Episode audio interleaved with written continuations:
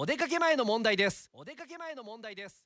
テイクオフ9テイクオフ9おはようございます。高橋正澄ですえー、これ昨日ねいただいた嬉しいメッセージですよ。ラジオネームまなみさんからいただきました。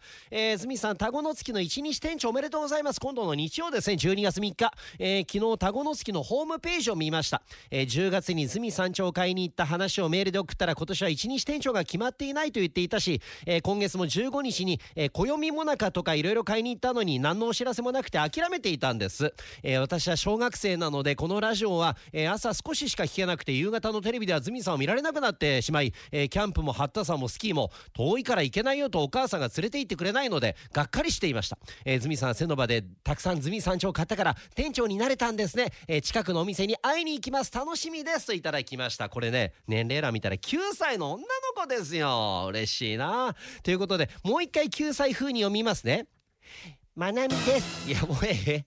もうええのいや今もう一回救済風に読んだ方がもうちょっといい感じで入ってくるかな。もういい。大丈夫。入った。ああそう、ね、ズミさん孫の月の一日店長おめでとうございます。こんな感じは9歳やな。ああ。すか。